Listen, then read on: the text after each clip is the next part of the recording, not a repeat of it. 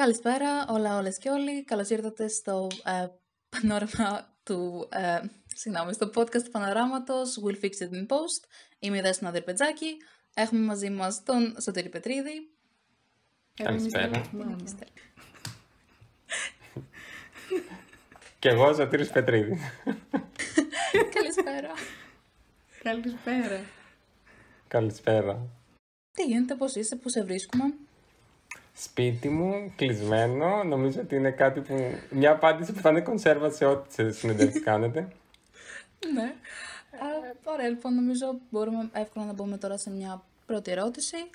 Α, αρχικά, πώς μπήκες στη σχολή, άμα ήταν με συνειδητή η επιλογή σου να έρθεις στη σχολή μας, πώς ενδιαφέρθηκες, αυτό κυρίως. Ναι. Ε, η αλήθεια είναι ότι όταν εγώ πήγαινα Λύκειο, η σχολή δεν ήταν τόσο γνωστή. Ε, η χρονιά μου, εγώ μπήκα το 2007 στο τμήμα. Όταν μπήκα εγώ στο τμήμα, δεν υπήρχε καν, όχι απόφοιτοι, δεν υπήρχαν τελειόφοιτοι. Ε, οπότε, όταν μπήκα εγώ υπήρχε έως τέταρτο έτος, αν θυμάμαι καλά.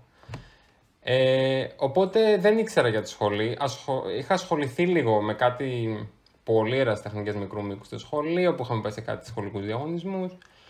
Ε, και μια καθηγήτριά μου που ήξερε το όλο θέμα, αυτή την είχε ανακαλύψει και έτσι μου την είπε στην τρίτη ηλικίου, οπότε κάπως έτσι μπήκε το μικρόβιο και ήταν συνειδητή επιλογή ξεκάθαρα.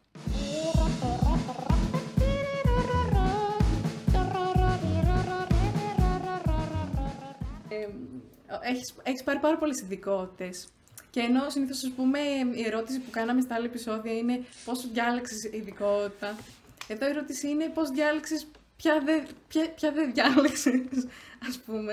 Οκ. ε, η αλήθεια είναι ότι στη σχολή πέρασα με το όνειρο του να κάνω ταινίες περισσότερο σκηνοθεσία, σενάριο. Το καλό με τη σχολή είναι ότι σου ανοίγει τα μάτια σε πολλές ειδικότητες που δεν ήξερες ότι μπορεί να σε ενδιαφέρουν. Μία από αυτές για μένα ήταν η παραγωγή σίγουρα. Δεν ήξερα ότι θα με ενδιαφέρε. Λίγο μετά την αποφύτιση έκανα πρώτη φορά παραγωγή σοβαρά. Ενώ και στη σχολή δε, περισσότερο στα εργαστήρια και αυτά είχα το ρόλο του σκηνοθέτη. Αλλά ναι, μέσα από όλες τις γνώσεις που πήρα από τη σχολή, έτσι μου άνοιξε η παραγωγή. Το σενάριο πάντα το αγαπούσα από την πρώτη στιγμή. Πριν περάσω στη σχολή, έγραφα. Φλακίε έγραφα, μετά έμαθα να γράφω. Οπότε, ναι, αν κάποιος με ρωτούσε, πρώτα απ' όλα είμαι σεναριογράφος και μετά από ανάγκη παραγωγό. Από ανάγκη γιατί ό,τι έχω κάνει παραγωγή εκτός από με μία, εξε, με μία εξαίρεση.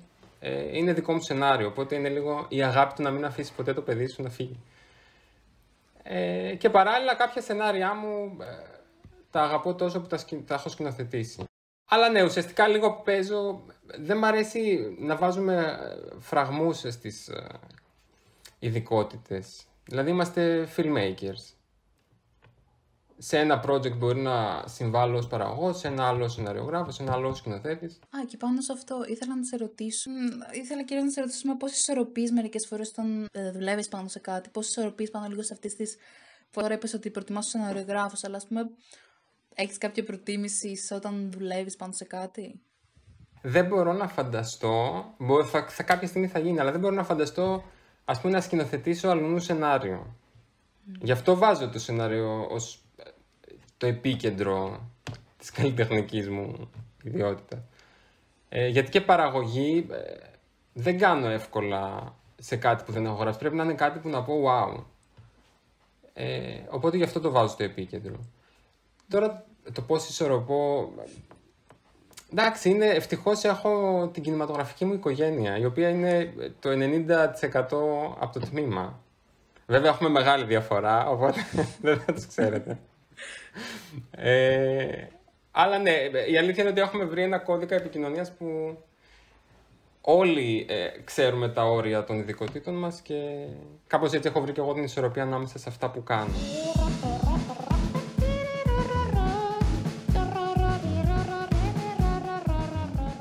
μπήκε στη σχολή, ε, πώς, πώς σου φάνηκε η σχολή, ποια ήταν η εμπειρία σου στη σχολή ως φοιτητής, πώς ε, άνοιξε ας πούμε, ο κόσμος αυτός για σένα. Δύσκολη ερώτηση. Ε, εντάξει, εγώ όταν πέρασα στη σχολή είχαμε, ήταν προ-κρίσης, ναι, τόσο μεγάλος. ήταν λίγο πριν η κρίση, οπότε ήταν τελείως ε, διαφορετικό το κλίμα εννοώντας ότι είχαμε τρει-τέσσερι τεχνικούς, ε, δύο βιβλιοθηκονόμους. Εγώ έχω, ε, σε κάποια φάση όταν ήμουν στο υποψήφιος διδάκτορας, είχε κλείσει η βιβλιοθήκη γιατί δεν είχαμε βιβλιοθηκονόμους. Οπότε έχω δει όλες τις διακυμάνσεις. Όταν είχα περάσει ήταν από τα πολύ καλά σημεία της σχολή που είχε προσωπικό, είχε πολλούς καθηγητές. Ε, όχι μόνιμους γιατί ήταν ακόμα νεοσύστατο το τμήμα, αλλά ε, παίρνανε ε, καθηγητές με αιτήσεις συμβάσεις εξαμηνίες. Ε, σίγουρα ήταν, ήταν περίεργη εμπειρία. Το κτίριο εντάξει, όσο και να το αγαπάμε, είναι περίεργο όταν το πρώτο βλέπεις. Ε, σκεφτείτε ότι όταν. Που, που νιώθω πολύ μεγάλος. Αλλά όταν είχα περάσει, όταν είχα περάσει εγώ, ήταν. Δεν νομίζω ότι το προλάβετε εσείς. Το δίπλα κτίριο που είναι ακόμα πιο ερήπιο. Η δίπλα κα, καπναποθήκη. Ναι. Ένα που είναι ερήπιο. Εκεί τρώγαμε. Εκεί ήταν το σημείο που μας φέρναν το φαγητό. Το οποίο, αν δεν το ζεις, ναι, ήταν πολύ περίεργη, κινηματογραφική θα έλεγα εμπειρία η επαφή με το τμήμα. Αλλά σιγά σιγά συνηθίζεις και το αγαπάς το τμήμα. Όχι για το κτίριο, για όλα τα υπόλοιπα.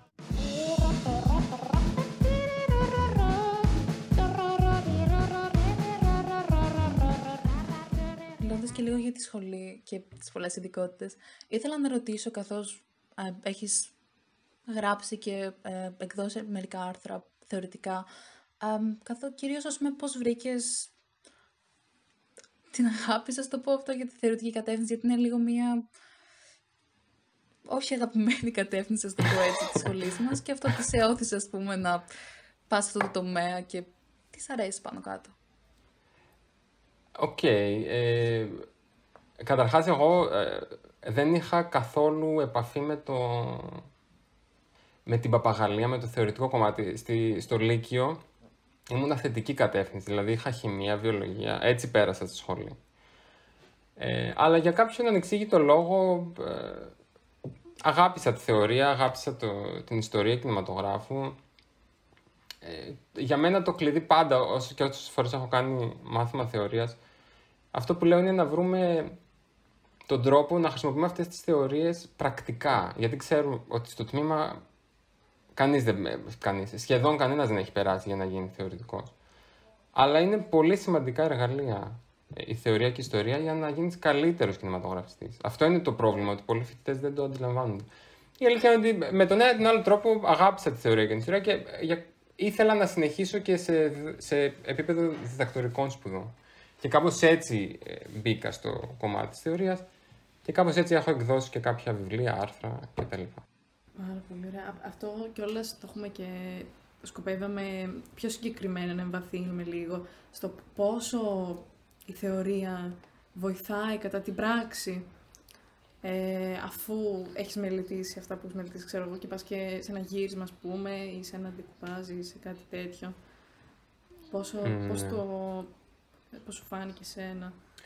Η αλήθεια είναι, εντάξει, όταν λέμε θεωρία έχει άπειρα πράγματα από κάτω.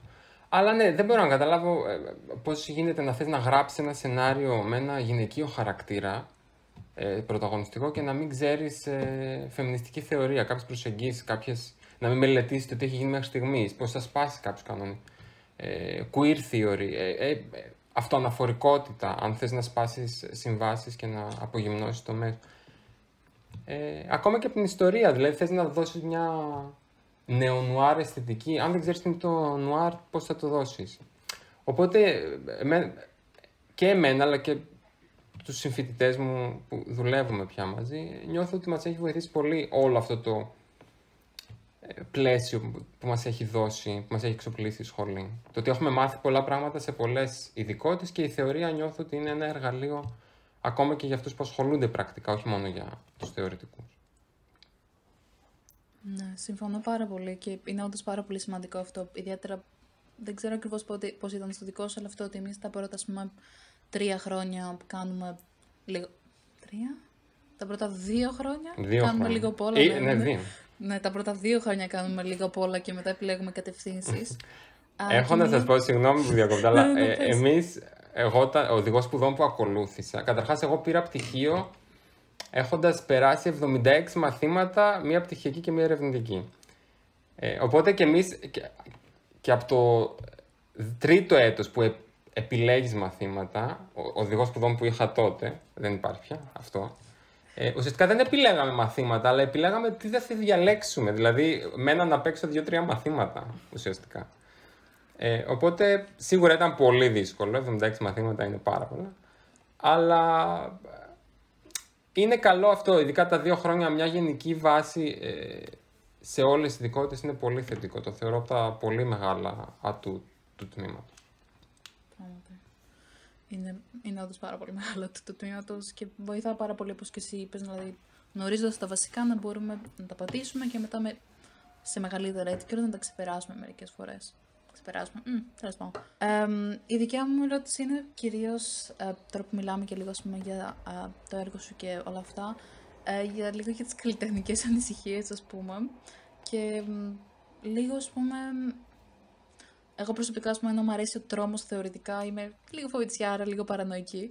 Και ήθελα να σε ρωτήσω λίγο εσύ, ας πούμε, τη σχέση σου με τον τρόμο, γιατί έχοντας το έργο σου, έχεις δηλαδή ένα λίγο υπαρξιακό τρόμο, λίγο φόβο τρόμο με τεχνολογία και όλα αυτά. Και αυτό, εσένα, εσύ πώς το βλέπεις αυτό; Ε, εντάξει, το διδακτορικό μου είναι σε ταινίες τρόμου, δηλαδή είμαι σε εκείνη τη βάση.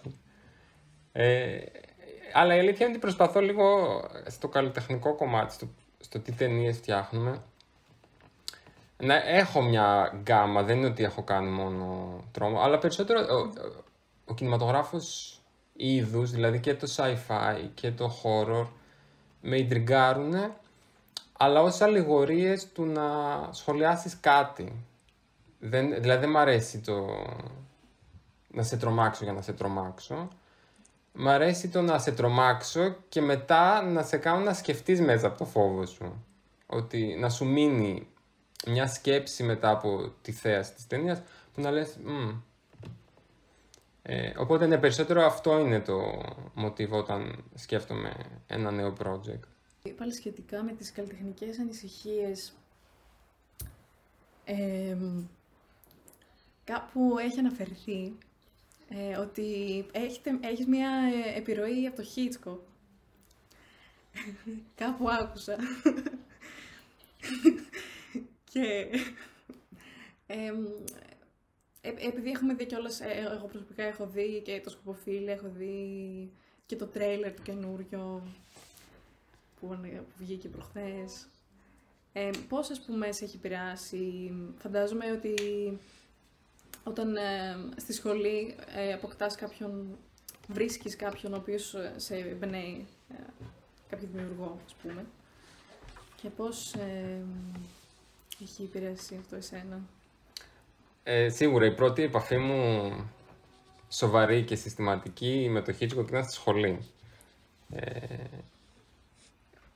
στη σχολή, ό,τι εργασία και να υπήρχε σε θεωρητικό μάθημα, ε, έκανα το ψυχό. Δηλαδή το είχα μάθει απ' έξω. Από ανάλυση για μεταφορά της νουβέλας σε τον κινηματογράφο μέχρι ψυχαναλυτική, μέχρι το οτιδήποτε. Ε, σίγουρα μ' αρέσει πολύ το, η, η σφραγίδα του ως καλλιτέχνης ε, σχετικά με το suspense, το οποίο suspense δεν είναι απαραίτητα μόνο σε ταινίες thriller, horror κτλ.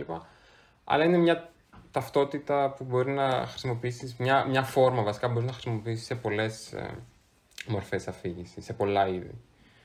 Ε, σίγουρα μ' αρέσει πάρα πολύ το έργο σίγουρα έχω επηρεαστεί Έχω επηρεαστεί εκεί που έκλεισε ο Hitchcock, βγήκαμε εμείς. Τέλος πάντων, ότι μου αρέσει να εμπνέομαι από αυτό το concept, από αυτό το έργο και σίγουρα το σκοποφίλια είναι λίγο ένας φόρος τιμής ε, στο Rear Window, στο Psycho, με πολλές αναφορές μέσα. Ε, νομίζω εκεί ήταν ότι, οκ, ελάτε να κάνουμε ένα, και ένα φόρο τιμής στο Hitchcock. Σε συνολικό επίπεδο δεν το παίρνω εγώ πάνω μου, ενώ ε, ομαδικό είναι το, το έργο.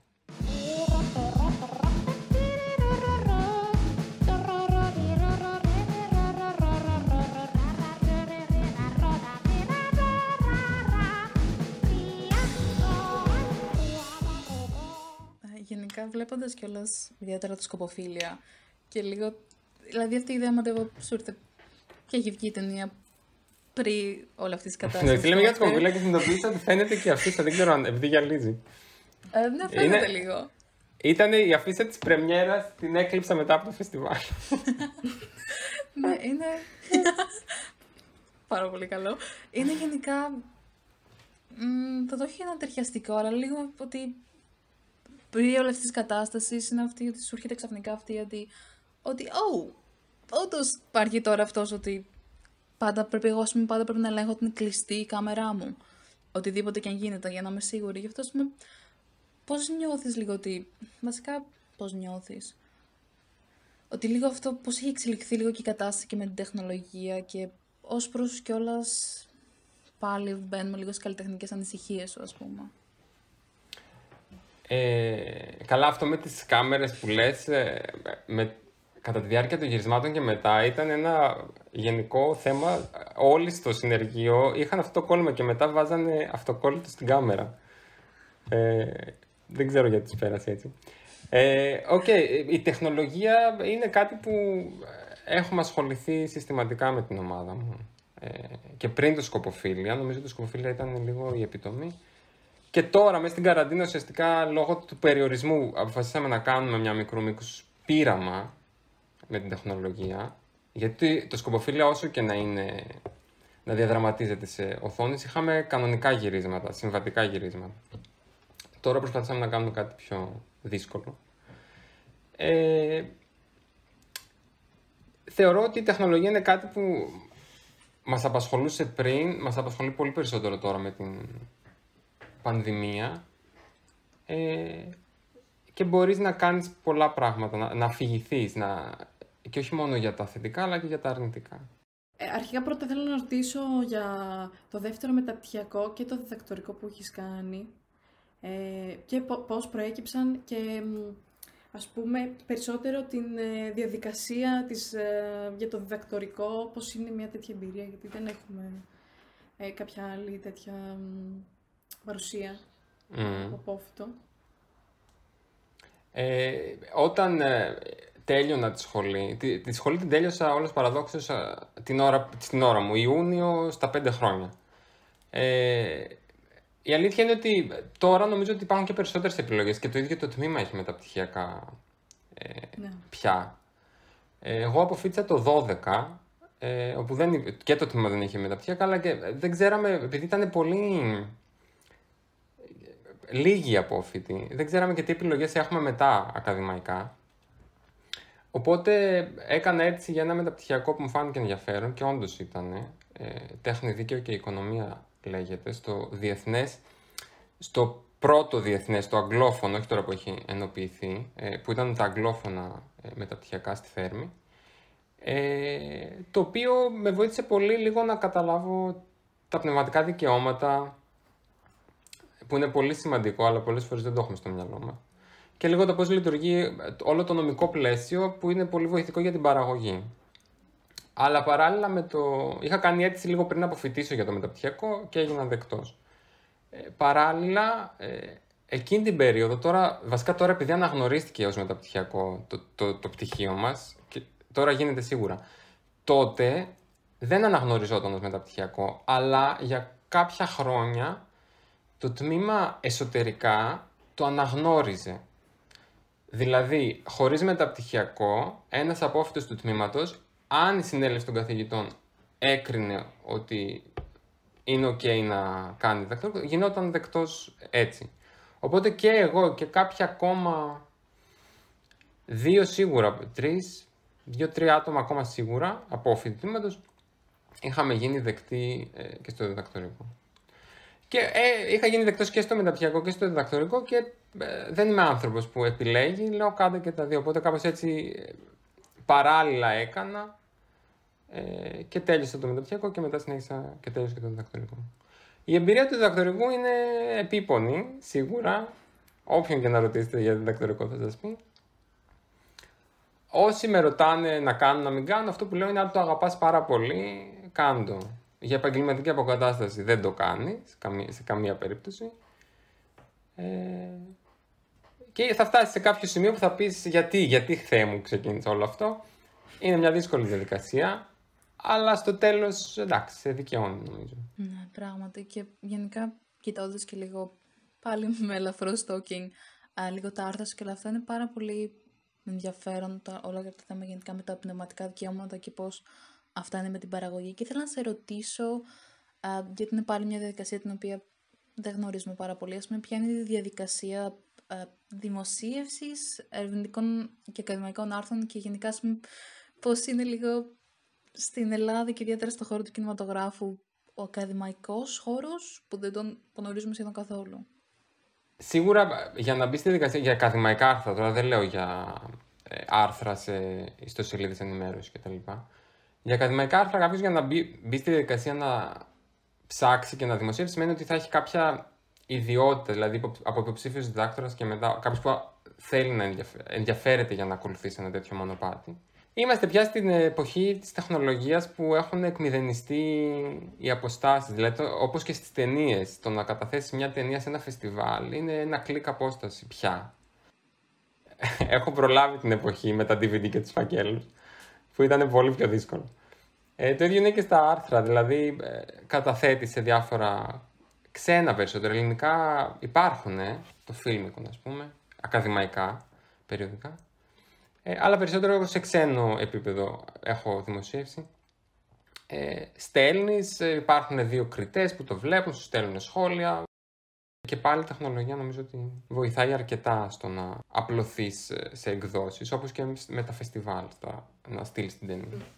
Άρα, καταλαβαίνω από αυτά που έχεις πει μέχρι στιγμής ότι, ας πούμε, σαν κάποια θεωρητική ακαδημαϊκή κοινότητα κινηματογράφου στην Ελλάδα, λίγο Μοιάζει σαν να είναι πέντε άτομα, κάτι τέτοιο, ας πούμε. Όχι, όχι, μην το λες. Ε, υπάρχουν... Ε, ξέρεις το θέμα, είμαστε το, το μοναδικό τμήμα ατόφιο κινηματογράφου. Υπάρχει και ένα ακόμα τμήμα στο ΕΚΠΑ στην Εύβοια, νομίζω που λέγεται Φιακών Τεχνών και Κινηματογράφου. Κά, κάτι τέτοιο. Αλλά υπάρχουν και πολλοί καθηγητές ε, ακαδημαϊκοί που ειδικεύονται στα film studies που είναι σε άλλα τμήματα, στα μέσα μαζικής, στο Αθήνα, στο Ιόνιο, σε άλλα τμήματα που δεν είναι κινηματογράφου, αλλά έχουν μαθήματα σχετικά με τα δικά μου. Οπότε, ακαδημαϊκοί που ασχολούνται με τα κινηματογραφικά υπάρχουν. Ε, δεν είναι, ας πούμε, τρεις και κουκός. Ε, αλλά ναι, μάλλον ε, δημιουργείται αυτή η εντύπωση γιατί είναι ένα το τμήμα ατόφιο κινηματογράφου, οπότε γι' αυτό το λόγο. Και μιλώντας λίγο για καθηγητές ε, και όλα αυτά, ήθελα να ρωτήσω πώς είναι γενικά η εμπειρία το να πας λίγο από φοιτητή σε μια σχολή, ε, ως καθηγητής πάνω, που έχεις ε, υπάρξει στη σχολή μας και πώς είναι και λίγο η συνεργασία με την νέα γενιά που έχεις αυτή την επαφή; Η αλήθεια είναι ότι αποφύτησα το 12. Ε, τέλη του 12 Νοέμβριο-Δεκέμβριο είχα γίνει δεκτός στο διδακτορικό ε, είχα ήδη να ξεκινήσει, είχα εμπειρία του, να διδάσκω σε ιδιωτικές σχολές ε, με το που αποφύτησα. Ε, και η αλήθεια είναι ότι από υποψήφιος διδάκτορας ακόμα άρχισα να κάνω κάποια μαθήματα στο τμήμα. Οπότε ήταν λίγο περίεργη η μετάβαση. Αυτό που συνειδητοποίησα και έλεγα είναι ότι όταν είσαι από κάτω και κάτω, είναι οι ίδιες αίθουσες, οπότε ήταν τρομακτικό. Όταν είσαι από κάτω και λες κάτι, θεωρείς ότι δεν ακούγεσαι, αλλά έχω μετανιώσει πολλά πράγματα που είπα όταν ήρθα από την απέναντι πλευρά, γιατί ακούς τα πάντα. Ε, είναι περίεργο, είναι περίεργο. Αυτό που έλεγα πάντα στους φίλους μου είναι ότι είναι λες και είμαι σε μια... Η ζωή μου είναι λες και είναι μια σειρά sitcom που πήγε καλά οι πρώτες πέντε σεζόν και μετά το τραβούσαν από τα μαλλιά για να βγει υπόθεση ότι ξαφνικά έπρεπε να αποφυτίσει, αλλά όχι έλα να διδάξεις και δεν, δεν έδιωχναν ποτέ τον ηθοποιό. Ε, Κάπως έτσι το, το είχα στο μυαλό μου. Είναι αυτό, αλλά δεν υπήρχε δηλαδή τόσο μεγάλο κενό ας πούμε, μεταξύ του φοιτητής και καθηγητής, ας το πω έτσι. Από το τμήμα, από το 2007 μέχρι και τώρα που μιλάμε, δεν έχω φύγει ποτέ από το τμήμα. Είναι λίγο σαν κατάρα. Ε, γιατί ήμουνα ε, προπτυχιακός, μετά υποψήφιος διδάκτορας, μετά δίδασκα, ε, μετα, μεταδιδακτορικό κάνω τώρα. Ε, μεταδιδακτορική έρευνα ενός στο τμήμα. Οπότε ναι, κυριολεκτικά είμαι στο τμήμα. Δεν θέλω να μετρήσω πόσα χρόνια γιατί θα βάλω τα κλάματα.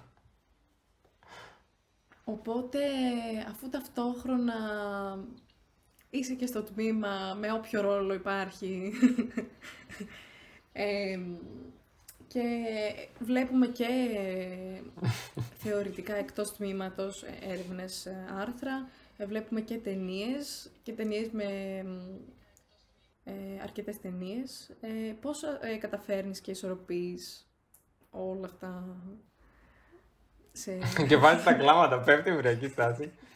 Ε, δεν καταφέρνω. Ε, όχι, ε, η αλήθεια είναι ότι okay, πολλές φορές είναι ανα περιόδους, αναδιαστήματα που πέφτουν πολλά σίγουρα. αλλά αν αγαπάς αυτό που κάνεις κάπως ισορροπείς μέσα σου. Αλλά η συμβουλή πάντα είναι να βρίσκεις χρόνο και για τον εαυτό σου. Αυτό. Ενώ γιατί πολλές φορές πέφτουμε στο λάθος του να θεωρούμε ότι όλη η ζωή είναι γύρω από το filmmaking, ε, η ισορροπία νομίζω είναι του να βρεις χρόνο και για τον εαυτό σου, λίγο να αποστασιοποιήσει από όλα. Uh, ήθελα να σε ρωτήσω κυρίως και, λίγο για την εμπειρία σου, τα διάφορα φεστιβάλ που και έχουν παιχτεί ταινίες σου και έχεις πάει, γενικά πώς ήταν αυτή η εμπειρία; Όχι μόνο ως φοιτητής, αλλά μετά και ως καθηγητής, θα το πω έτσι, ναι. Και δημιουργός, ναι. Ε, σίγουρα είναι ε, πολύ ωραίο, σε χαροποιεί το να επικοινωνεί η ταινία σου με το κοινό.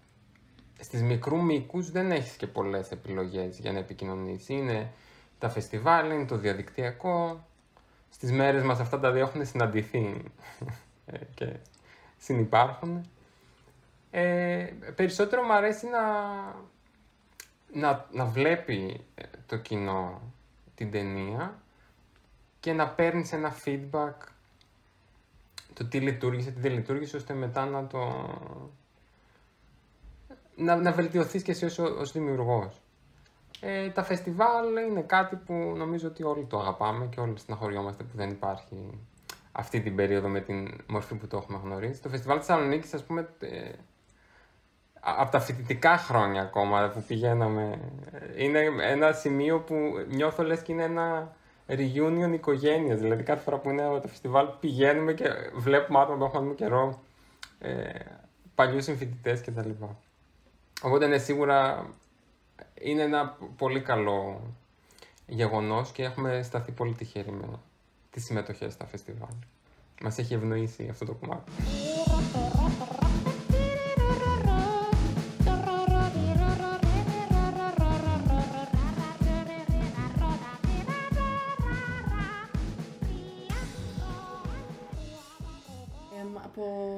Τις ε, ταινίες που έχουμε ε, δει από σένα και από τις αναφορές που γίνανε καθ' όλη τη διάρκεια της συζήτησης, ε, φαίνεται ότι συνεργάσαι, έχεις συνεργαστεί και με συνομήλικους ε, ε, συμφιλητές, αλλά και με παιδιά ε, που ε, είναι από τη σχολή, αλλά δεν πέσατε, ας πούμε, δεν φοιτήσατε Και ας πούμε, ε, μου κάνει πολύ εντύπωση κιόλας. Και είναι θετική εντύπωση, πολύ όμορφο που.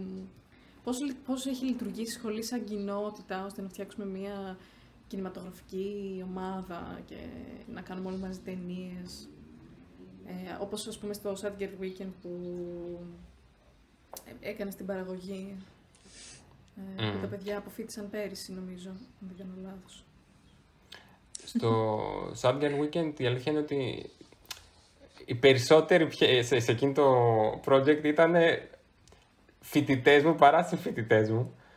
Ε, η αλήθεια είναι ότι σε εκείνη την ταινία περισσότερο ε, μπήκα στην παραγωγή γιατί ε, είμαι φίλος με τον Δημήτρη τον Τζακαλέα που ήταν ένας από τους σκηνοθέτες και ο ένας από τους παραγωγούς ε, που ήμασταν. Ε, και με άτομα της χρονιάς του που είχαμε ξανασυνεργαστεί από εδώ και από εκεί και έτσι μετά ήρθαν και από μικρότερα έτη και γνώρισα και ήξερα ως καθηγητής κάποιους ακόμα και τους γνώρισα και στο ΣΕΠ και συνεργαστήκαμε. Γενικά δεν έχω τέτοια προβλήματα ότι ούτε θέματα ηλικιακά γιατί το έχω ζήσει στο πετσί μου το να είσαι ο μικρότερος του. Αν και τώρα είμαι μεγαλύτερος σε αυτήν την κλίση.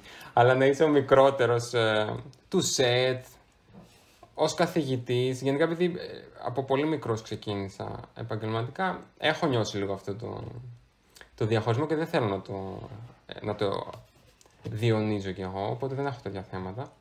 Ε, και η αλήθεια είναι ότι επειδή μπήκα, όπως είπα, πολύ γρήγορα, α, γρήγορα χωρίς κάποιο κενό με ενδιάμεσα, ε, ως, καθηγητή, ως καθηγητής, δίδασκα στο τμήμα, από, ως υποψήφιος διδάκτορα, ε, δεν γινόταν να κάνεις αυτό το διαχωρισμό. Ενώ ε, υπάρχουν πολλά ταλέντα στη σχολή και ως φοιτητές, ενώ δεν μιλάω για τους αποφύτους. Οπότε θες πάντα το καλύτερο για το project και θες να γνωρίσεις πάντα άτομα ε, που μπορούν να προσφέρουν πολλά σε αυτό που πάμε να κάνουμε όλοι μαζί. Οπότε ναι, δεν είχα θέμα και ακόμα δεν έχω, δηλαδή με πολλούς ε, έχω συνεργαστεί. Ωραία. Και μιλώντας πάλι για φεστιβάλ, ας πούμε, θες να μας μιλήσεις λίγο για την εμπειρία σου στο Σαράγεβο και πώς πήγε αυτό; Στο μεταξύ, στο Σαράγεβο είχα πάει το 19 ε, στο Σαράγεβο Talents. Ε, που πήγα, ήταν 9-10 μέρες και εγώ θυμάμαι, που ήταν πάρα πολύ ωραία και με κόσμο που έχεις δει ταινίες του και θαυμάζεις. Δηλαδή, το να σου μιλάει ο, ο Ινιαρίτου είναι wow. Ε, και το καλοκαίρι του 20 ε, έγινα δεκτός στο Script Station ως απόφυτος του Σαράγιο Talent και το ξαναέζησα διαδικτυακά. Οπότε μπορώ να το συγκρίνω και να πω ότι ναι, είναι χάλια η διαδικασία που περνάμε. Ελπίζω σύντομα να είμαστε όπως πριν. Ε, είναι άλλη εμπειρία τα φεστιβάλ. Δηλαδή το, το Σαράγεβο μου θύμιζε πάρα πολύ το φεστιβάλ της Θεσσαλονίκης εδώ. Δηλαδή όλο αυτό με τις ταινίες, με τους ανθρώπους που έρχονται διεθνούς κύρους αλλά και τα πάρτις μετά, ε, που γνωρίζεις κόσμο, που περνάς καλά. Ε, οπότε ήταν ένας συνδυασμός πενταήμερη και φεστιβάλ Θεσσαλονίκης για μένα. Και ανοίγουν οι ορίζοντέ σου. Δηλαδή, συνειδητοποιήσει ότι τα προβλήματα που έχεις εδώ ως κινηματογραφιστής τα έχει και ένας ε, που βρίσκεται στην ίδια φάση με σένα που είναι στη Ρουμανία, ε, στην Αλβανία κτλ. Ενώ γιατί το Sarajevo Talents αφορά την περιοχή. Ε, οπότε γνωρίζεις κόσμο και βλέπεις ότι υπάρχουν κοινά προβλήματα και βλέπεις και ε, πιθανές λύσεις που μπορεί να έχουν βρει αυτοί και να σε βοηθήσουν και εσένα να ξεπεράσεις κάποια προβλήματα. Ναι, και όντως γενικά εκεί η συνεργασία μας είναι η συνεργασία και μεταξύ μας αλλά και με, τα, και με τους συναδέλφους, καλλιτέχνες από άλλες χώρες είναι πάρα πολύ σημαντική. μια λίγο, θα το πω, αφηρημένη ερώτηση πάλι. Συγγνώμη μου, δεν ε, πάλι φαίνεται τόσο στοχευμένη, αλλά ας πούμε εσένα, εσύ πώς βλέπεις λίγο την κατάσταση τώρα ως κινηματογραφιστής και δημιουργός, βγαίνοντας όχι ακριβώς από τη σχολή; Εννοείς πως βλέπω γενικά, όχι τώρα λόγω πανδημίας. Ναι, ναι, πώς, ναι, ναι, γενικά. Γιατί τώρα είναι ακόμα χειρότερα. ε, όχι, είναι δύσκολα, εντάξει, κα, κανείς δεν ε, το κρύβει. Ενώ από την πρώτη στιγμή που περνάς στη σχολή ξέρεις ότι θα, θα συναντήσει ένα δύσκολο δρόμο, αλλά αυτό που είπα και πριν, ότι αν το αγαπάς, θα επιμείνεις και θα υπομείνεις ε, πράγματα που θα σε φέρουν πιο κοντά στο, στο όνειρό σου. Πάντως, ναι, ε, αυτό που λίγο πολύ όλοι το ξέρουμε, ότι, οκ, αν αγαπάς αυτό, το θέμα είναι να εκφράζεσαι μέσα από τις ταινίες σου. Κανείς δεν θα βγάλει πολλά λεφτά από αυτό το επάγγελμα. Ε, Απλώς το θέμα είναι να εκφράζεσαι μέσα από τις ταινίες σου και να μπορέσεις να ζήσεις αξιοπρεπώς με την αμοιβή που θα παίρνεις από τις ταινίες. Θεωρώ ότι με αρκετή δουλειά μπορείς. Ε, και αρκετή τύχη, OK, okay, γιατί και η τύχη είναι στοιχείο που υπάρχει. Αλλά ναι, αν κάποιος το θέλει, ε, έρχεται στη σχολή και το κάνει αυτό. Εκεί θέλω να καταλήξω ότι δεν. Δεν είναι ότι κάποιος πρέπει να πει ότι okay, το αγαπάω πάρα πολύ, αλλά ε, θα... δεν θα πάω γιατί δεν έχει επαγγελματική αποκατάσταση. Αν το αγαπάς θα βρεις το δρόμο σου αυτό. Είχες αναφέρεις σε κάποια φάση σε μάθημα ότι είχατε χάσει κάποιο εξάμεινο και χρειάστηκε μετά να κάνω όλα αυτά. Ε, θες να μας πεις λίγο για την εμπειρία σου πάνω σε αυτό; Ε, όταν ήμουν δεύτερο έτος, ναι, ε, είχε χαθεί το εξάμεινο το χειμερινό. Ε, και μετά ουσιαστικά το επόμενο χειμερινό, όταν ήμουν τρίτο έτος, Ε, ήταν μια παράνοια που όλοι παρακολουθούσαμε δύο έτη. Είχε επιτραπεί τότε, ενώ μπορούσαμε να δηλώσουμε μέχρι 15 μάθηματα ε, ανά εξάμεινο, είχε επιτραπεί τότε από το Σύλλογο Καθηγητών να δηλώσει μέχρι 18, αν θυμάμαι καλά. Οπότε ουσιαστικά παρακολουθούσες δύο έτη, αν ήθελες. Όλοι το κάναμε για να καλύψουμε όσο μπορούμε το, το χαμένο χρόνο. Και ήταν μια παράνοια που ε, το τρίτο έτος, το, το χειμερινό που πηγαίναμε, δηλαδή θυμάμαι να πηγαίνω 9 το πρωί και να φεύγω 9 το βράδυ. Μια τέτοια κατάσταση. Ε, κατασκηνώναμε, ας πούμε, εκεί πέρα. Ε, αλλά ναι, OK. Okay. Από τα 18 πέρασα τα 17. Τα κατά. Μια χαρά. Μια χαρά. Ε, τέλος, ε, άμα θέλεις να μας πεις κάποια ιστορία από το τμήμα όσο ήσουν φοιτητής. OK, okay. είναι αστεία βασικά περισσότερο, δεν είναι, ε, δεν είναι από τις ευχάριστες στιγμές, είναι αστείες. Ε, κάθε Τετάρτη, Τετάρτη δεν είναι λαϊκή έξω από τη σχολή. Ε, όταν ήμασταν στο δεύτερο έτος, τα πω, δεν είμαι σίγουρος, ε, είχαμε μάθημα φωτογραφίας με ένα καθηγητή δεν είναι στο τμήμα πια. Ε, και ήθελε να μας βγάλει έξω ε, και να τραβήξουμε πλάνα λίγο σαν ε, ένα ντοκιμαντερίστικο στυλ από τη λαϊκή.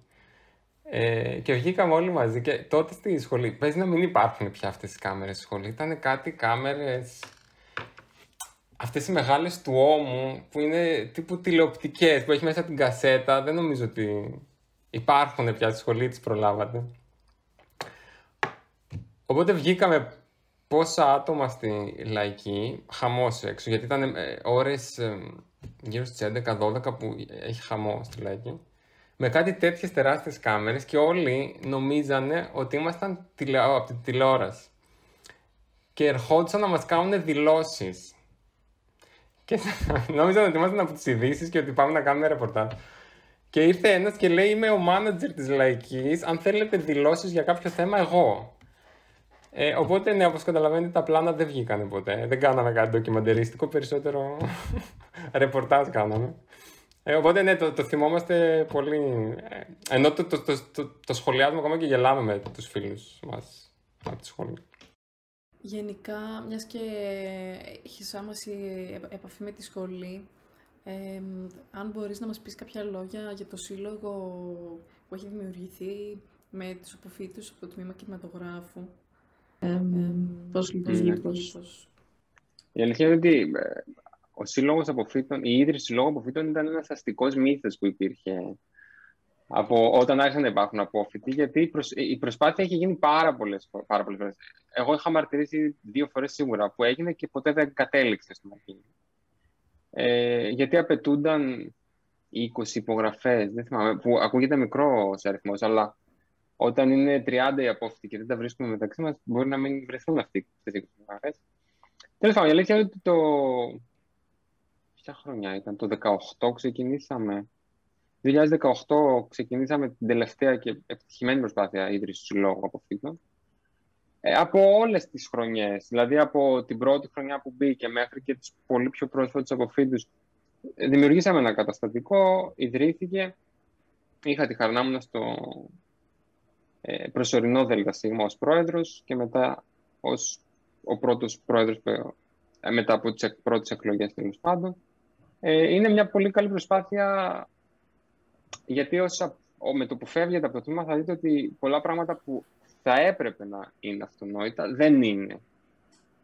Και με δεδομένο το ότι έχουμε μια σχολή που βγάζει πολλές ειδικότητες, έχουμε πολλά δικαιώματα να διεκδικήσουμε από τα εκπαιδευτικά ε, μέχρι ε, τα πρακτικά με το Υπουργείο Πολιτισμού κτλ. Οπότε ο Σύλλογος Αποφύτων ήταν μια ανάγκη που έγινε πραγματικότητα ε, και, και το τωρινό δελασίμα τρέχει πάρα πολλά πράγματα, οπότε καλό θα ήταν όσοι τελειώνουν από τη σχολή να, να ψάξουν. Πολλές φορές βγαίνει και στο, στην ιστοσελίδα του τμήματος, βγαίνουν ανακοινώσεις ε, για τον τρόπο εγγραφής. Ε, όλοι μαζί μπορούμε να διεκδικήσουμε πράγματα. Νομίζω αυτό είναι η τέλεια νότα να τελειώσουμε εδώ πέρα σε αυτή τη φράση, καθώς ισχύει πάρα πολύ. Ε, Τελειώνοντα, θες να πεις, ας πούμε, ιδιαίτερα για το καινούργιο σου project που τώρα βγήκε τρέλα, με πού θα μπορέσουμε να το δούμε, άμα θα μπορέσουμε να το δούμε. Η αλήθεια είναι ότι κάναμε μια ταινία μικρού μήκους τώρα. Με το που έ- έσκασε το lockdown τον Νοέμβριο, ε, ήμουν σε φάση ότι, OK, ας κάνουμε κάτι, γιατί δεν βλέπω να, να εκφραζόμαστε καλλιτεχνικά anytime soon, οπότε σκεφτήκαμε λίγο να, έχοντας και το σκοποφύλλα στις πλάτες μας, να, πειρα, να πειραματιστούμε ακόμα περισσότερο και με τον τρόπο γυρίσματος. Ε, μιας και δεν μπορούσαμε να... δεν ήταν εύκολο να μαζευτούμε να κάνουμε γύρισμα μέσα σε αυτή την κατάσταση. Ε, οπότε κάναμε μια μικρού μήκους που η οποία ε, δεν υπήρχε καν ως ιδέα. Δηλαδή η σύλληψη της ιδέας ήταν Νοέμβριο, ε, η ταινία τέλειωσε και τώρα τον Απρίλιο κάνει πρεμιέρα ε, στις Ηνωμένες Πολιτείες. Η αλήθεια είναι ότι α, πια επειδή είμαστε στη φάση της, ε, των διαδικτυακών φεστιβάλ, ε, υπό άλλες συνθήκες η απάντηση θα ήταν ότι ακόμα δεν θα μπορείτε να τη δείτε πουθενά, ότι κάποια στιγμή θα δούμε μήπως βγει διαδικτυακά. Πια νο- δεν ξέρω, γιατί τα φεστιβάλ. το- Η πρεμιέρα μας θα είναι διαδικτυακά στο φεστιβάλ, οπότε δεν ξέρω αν θα υπάρχει geo-blocking ή για την Αμερική θα είναι γενικότερα. Είναι θολό το τοπίο για όλους, αλλά ναι, η αλήθεια είναι ότι ξεκινάει η πρεμιέρα και θεωρώ ότι κάπου στα κοντά και το ελληνικό κοινό κάπου θα τη δει διαδικτυακά σίγουρα. Α, Ευχαριστούμε πάρα πολύ τον Σωτήρη που είναι σήμερα μαζί μας και δέχτηκε την πρόσκλησή μας. Θα τα πούμε την επόμενη εβδομάδα με ένα άλλο επεισόδιο και μια διαφορετική παρουσίαση.